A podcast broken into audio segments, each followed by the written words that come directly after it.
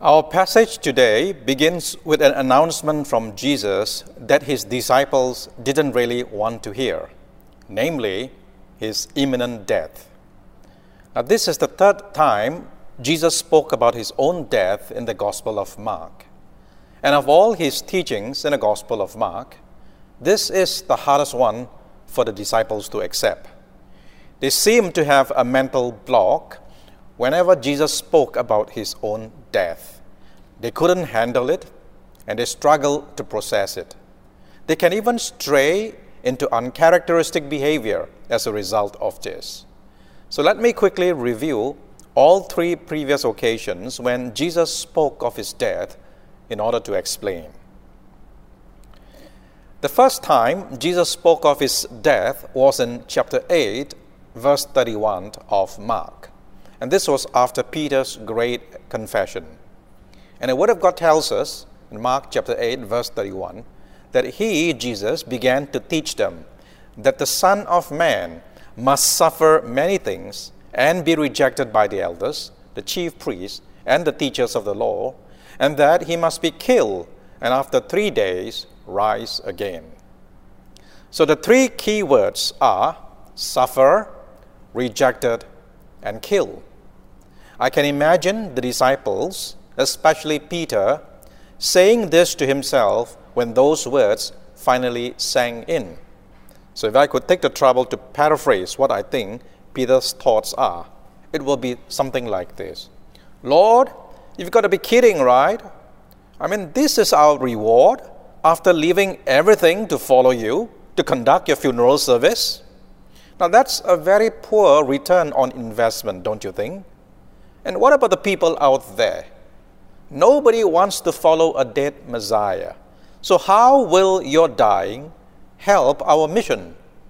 Besides, if you truly are our Messiah, Savior, and God, how can you die? Now, it is thoughts like this that probably caused Peter to quickly pull Jesus aside, and then, according to verse 32, Mark chapter 8, he began to rebuke him. Peter had only started, and he would have gone on and on in his rebuke had Jesus not cut him off, saying, Get behind me, Satan. You do not have in mind the concerns of God, but merely human concerns. You see, the disciples want Jesus to be crowned in glory so that they can share in his victory. They want to join him in his exaltation, but not his humiliation. These are their human concerns that Jesus mentioned in verse 33. And so the bottom line is that it was a real shock to hear of Jesus' death. And that's why Peter rebuked Christ the first time he mentioned it, which is a most uncharacteristic behavior. Now, the second time Jesus spoke of his own death was in chapter 9, verse 9. And this was when they descended the mountain soon after the transfiguration. So the Word of God says in chapter 9, verse 9, that Jesus gave them orders not to tell anyone what they had seen, namely the transfiguration, until the Son of Man had risen from the dead. The Gospel writer Mark then added this information about the disciples. They kept the matter to themselves, discussing what rising from the dead meant. And they asked him, Why do the teachers of the law say that Elijah must come first? This is taken from Mark chapter 9, verses 10 and 11. Now, here's my question With the disciples still struggling with the unresolved issue of Jesus' death, why did they suddenly raise another question about Elijah's return? How is the Elijah question linked to the first?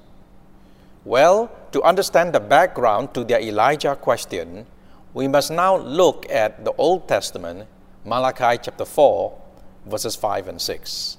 And the Word of God says in Malachi, See, I will send the great prophet Elijah to you before that great and dreadful day of the Lord comes. He will turn the hearts of the parents to their children, and the hearts of the children to their parents, or else I will come and strike the land with total destruction. So here is the background to their problem. Now they knew from the Old Testament that Elijah must return and bring a revival before the Messiah could come. And when the Messiah arrives, he is capable of bringing total destruction to their land, which means he must have great power and authority, right? Now, Elijah has finally appeared. They have just met him at the Transfiguration probably an hour ago. And Jesus is their Messiah. Peter himself acknowledged that six days ago. So, why then must Jesus keep talking about his own death when, according to Malachi, he should be exercising power and authority over Israel's destiny? And that's why they were so confused. What Jesus is saying doesn't seem to square with what they have read in Malachi chapter 4. Now, of course, we know that they have omitted other Old Testament passages, such as Isaiah 53, which portrays the Messiah as a suffering servant. Had they done this, they need not be in such agony. But as it is, they were too fixated on the Messiah as an all powerful conqueror. And that's why they really struggled with the idea that Jesus must be rejected and killed. I hope it is beginning to make sense to you now. So, this leads us to our text for today, Mark chapter 9, verses 30 and 31, which is the third time Jesus spoke about his own death. So, let's read the verses again before I command. So, Mark chapter 9, verse 30. Then they left that place and passed through Galilee. Jesus did not want anyone to know where they were because he was teaching his disciples. He said to them, The Son of Man is going to be delivered into the hands of men. They will kill him, and after three days he will rise again. My friends, the above is a turning point in Jesus' ministry because it signals the beginning of the end of his public ministry in Galilee. He had spent the last two and a half years of public ministry mostly in Galilee, and he will soon travel south through Judea before riding on a donkey into Jerusalem on Palm Sunday, and that will be a few months later. But for now, he's back to his base at Capernaum. And his main focus now is to have some private time to teach his disciples. And no prizes for guessing. Lesson number one was the subject of his coming death again. And watch what happens next in verse 32 to see the disciples' response. And the Word of God says, But they did not understand what he meant and were afraid to ask him about it. So, as you can see, they were still struggling with the dying part. And according to Pastor John MacArthur, their main difficulty may well be the question of who will rise, raise Jesus from the dead if he were to die. I mean, based on all that they have known, dead people don't rise on their own. They need someone to resurrect them. So, who will raise Jesus if he is dead? So, this seems to be the issue that gnaws at them to the extent they were actually filled with grief, according to Matthew chapter 17, meaning that they were in such deep pain over this issue. Luke chapter 9, verse 45 also says that it was hidden from them so that they did not grasp it. In other words, God, in His mercy, did not reveal everything in order to protect them so that they, would, they won't be just crushed in spirit just like that. Someday in the future, they will be ready to fully embrace Jesus' death, but not now. So, my friends, this is the context of our passage in Mark chapter 9, verse 30. Within just a short space of a week or two, Jesus had spoken three times to his disciples about his own death. It was too much for them to cope. So they were filled with grief and they were in deep pain as they tried to process it all. Now, here's my question to you What usually happens when people are engulfed in heart wrenching pain? How would this affect their behavior? Well, in some cases that we have read in the newspapers, they can go berserk and suddenly attack other people. Or they can erupt in a massive outburst of anger, as we have seen in the Black Lives Matter movement in the United States recently. Now, in the case of the disciples, they suppress their deep pain, but they also regress into another uncharacteristic behavior. This time by arguing about who is the greatest among themselves. Can you imagine that? Jesus, their Lord, had just spoken about his death on the cross, which is the greatest humiliation of all. But they were arguing about their own self exaltation. Now, this is wholly inappropriate, to say the least. I mean, if for some reason you really think that you are the smartest, the most capable, the most talented person around, take my advice. Just keep those thoughts privately to yourself. That way, nobody will take offense even if you are seriously deluded. But the moment you publicly broadcast that you are the best, the greatest, the most talented, it's such a real put off. Because as human beings, we should all have the decency to know that such behavior is simply inappropriate. So, what would you do if you were in Jesus' position, knowing that your disciples were arguing over who is the greatest? What would you say to them when you are teaching them in private? Well, our Lord Jesus issued three key lessons. So let me flesh them out one by one for the remaining of this sermon. He reminded them, firstly, that true greatness emerges out of childlike humility rather than acting high and mighty. Now we see this in verses 35 to 37. And the Word of God says, Sitting down, Jesus called the twelve and said, Anyone who wants to be first must be the very last and the servant of all. He took a little child whom he placed among them. Taking the child in his arms, he said to them, Whoever welcomes one of these little children in my name welcomes me, and whoever welcomes me does not welcome me, but the one who sent me. Friends, the above are the values of radical discipleship embedded in the way of the cross. They are radically different from the cultural expectations of Israelite society then. You see, whether we are in the first century Palestine or 21st century Singapore, human societies are mostly driven by pride. And because of this, nobody wants to be the very last and the servant of all as Jesus had said. Everybody wants to be Lord and Master, to be first and famous, to be powerful and prestigious. But Jesus taught otherwise. He knew that if there's one thing pride will do, it will surely destroy unity. Now, this is reflected in the way that disciples kept quiet in verse 34 when Jesus asked what was the topic of their discussion. Now, the word kept quiet in the Greek is siopao, which means involuntary stillness. This is different from another word, sige, which would imply a voluntary refusal to speak.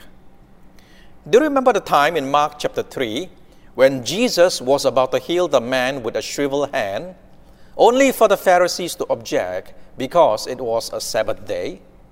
Well, Jesus turned the table on the Pharisees by asking them in Mark chapter 3 verse 4, which is lawful on the Sabbath, to do good or to do evil, to save life or to kill. But, the scripture says, but they remain silent. Now that's the word siopao, the same word in chapter 9, verse 34. Now the point is that the Pharisees were so angry at the way that the tables were turned on them that they became involuntarily mute. It is not that they can still speak but chose to keep quiet. That would have been the other word, sige. But they suddenly could not speak because they were now raging with anger inside. You know, they were lost for words. All of a sudden, the same idea is now used for the disciples in chapter 9, verse 34. So they were struck by involuntary muteness due to the heated exchange and due to the raging anger inside as they were arguing over who is the greatest. So, this is what pride does to a team it destroys unity and it causes us to be very angry with our peers. Now, that's not all. The parallel account in Luke chapter 9, verse 47 tells us that Jesus knew what they were thinking in their heart. The word heart is in the singular.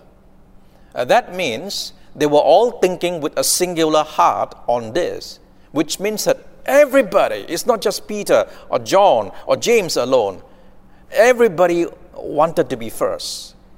And that's why they were arguing. So, this is what happens when we are driven by rivalry instead of humility. We become critical and judgmental.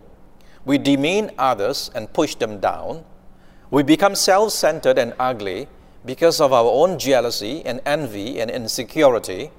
And the end result is that it destroys the last vestiges of unity and it causes us to fight each other in the ugliest way for the highest position. But Jesus would have none of this.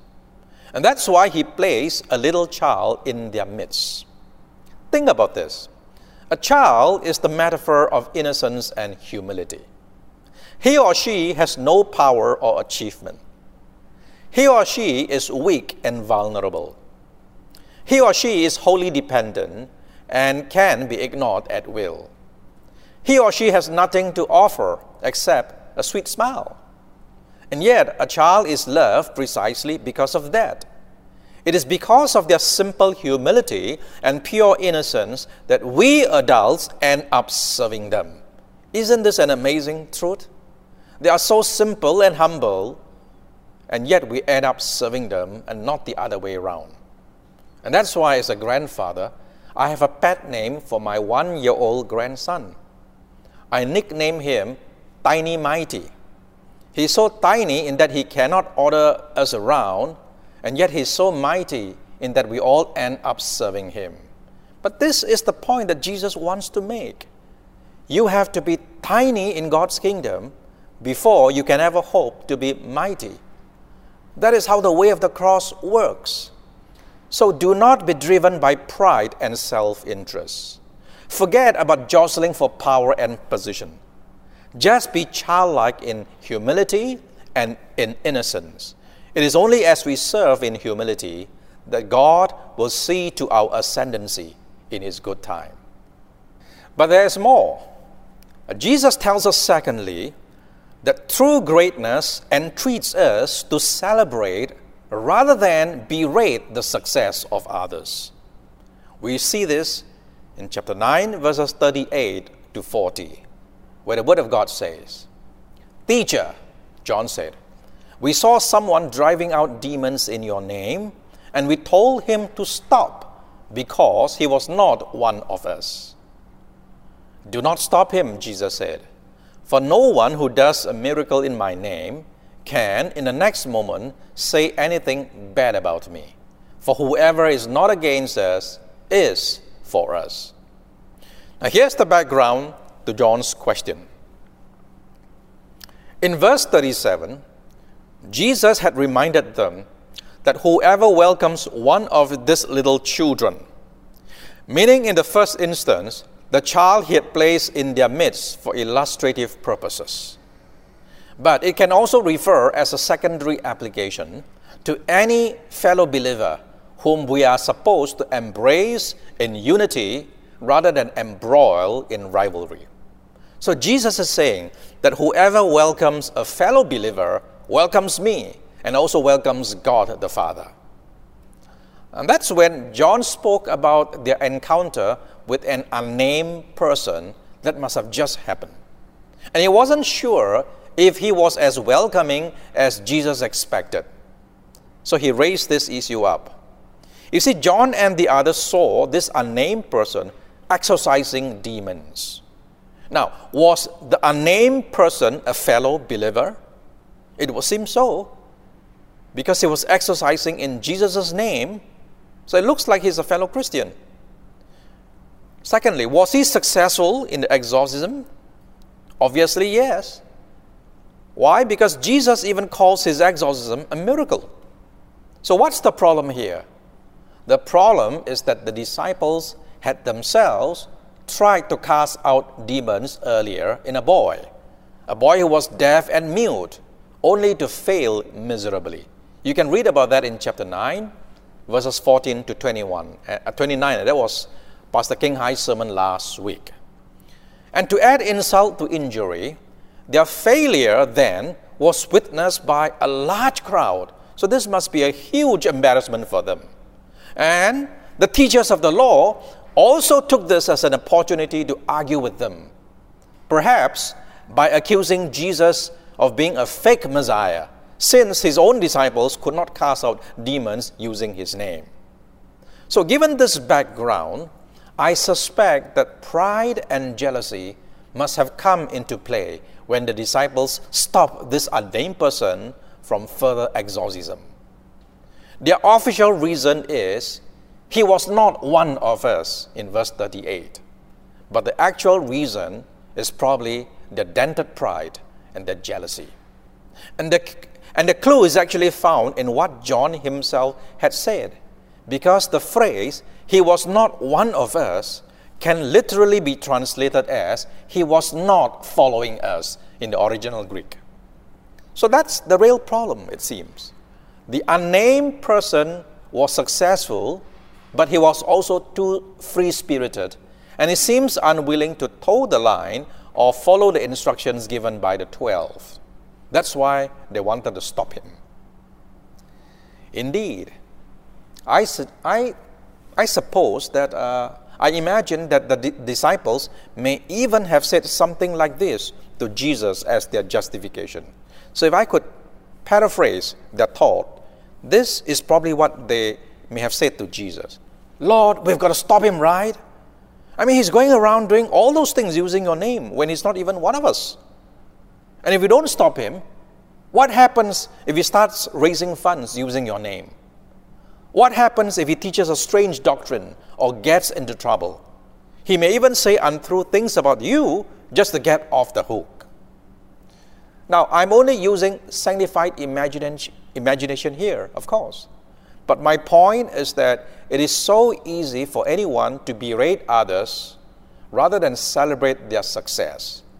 Why? Because of our own pride and jealousy. And so we've all got to be careful here uh, before we start criticizing other churches or organizations. So, my friends, this is what happens when we are driven by pride and insecurity. We become exclusive. We create our own little club to keep others out. We become envious when they succeed and we did not. But Jesus would have none of this.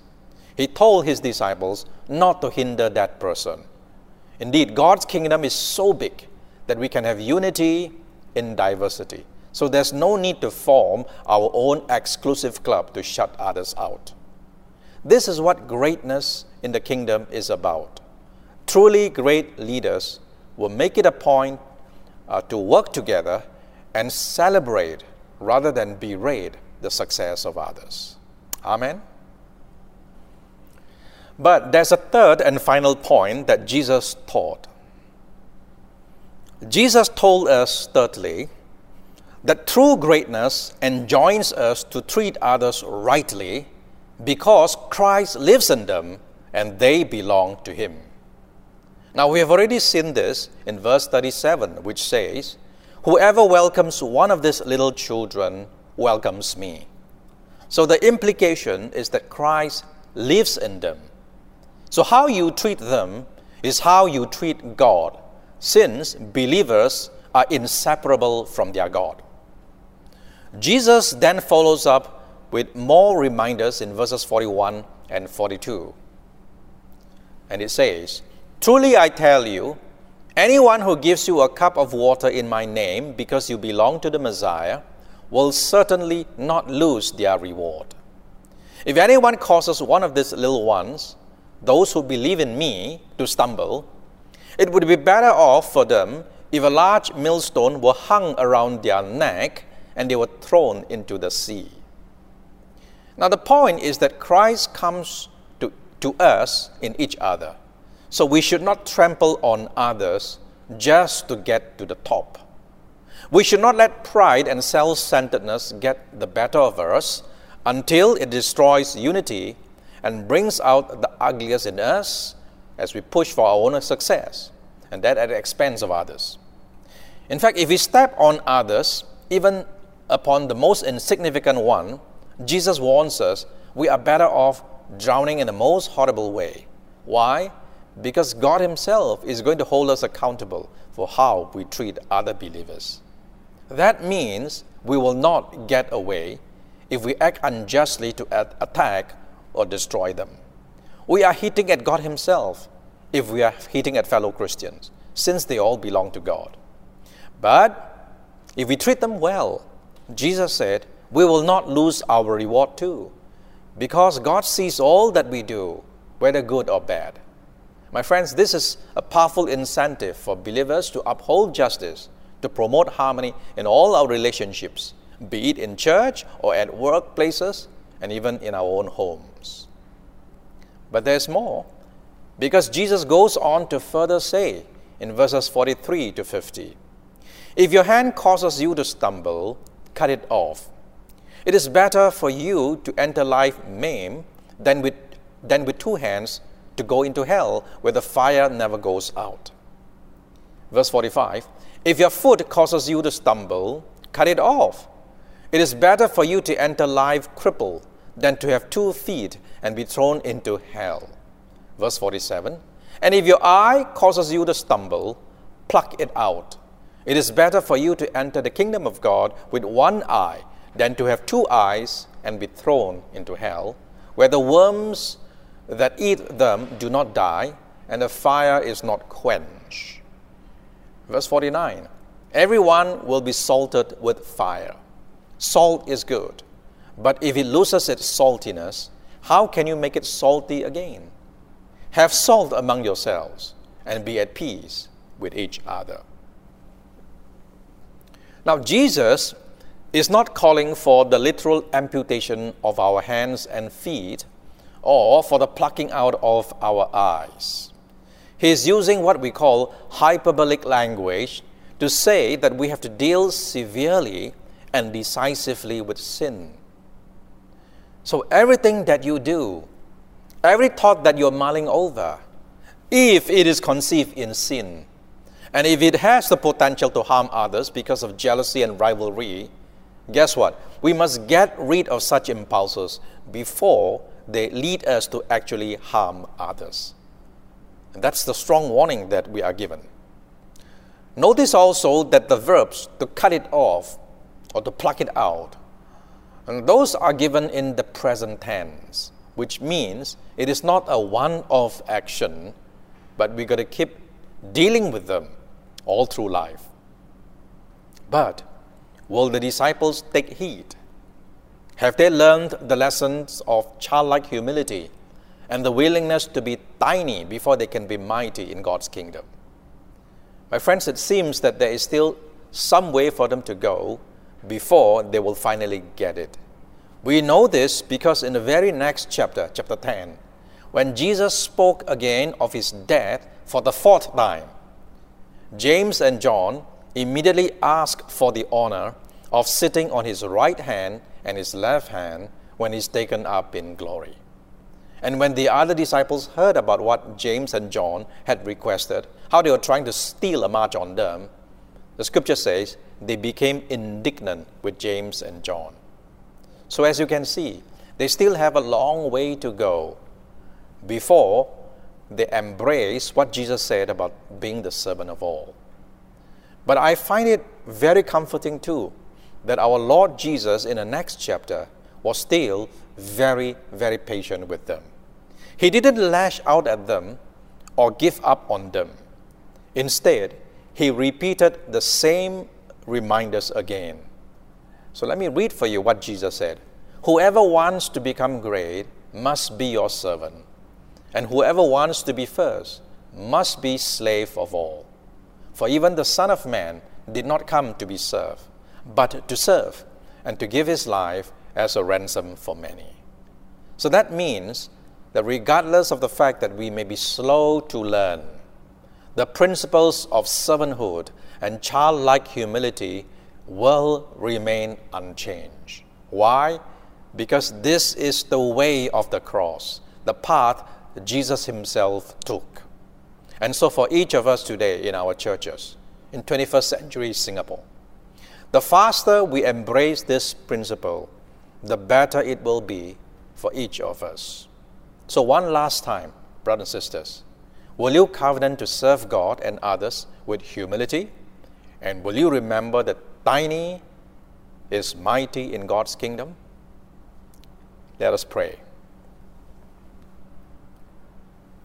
Father God, as we look at the struggles of the disciples, we are also looking at ourselves. We too are driven by pride, and we have trampled on others in ways that are unjust. Forgive us, Lord, for our sins of pride and self centeredness. Grant us strength and conviction to serve you and to serve others with childlike humility. And when we do that, give us the satisfaction of knowing that we are only following the footsteps of our Savior and Master, who came to serve rather than be served, and to also give his life as a ransom for many. We offer this simple prayer in our Lord Jesus' most precious name. Amen.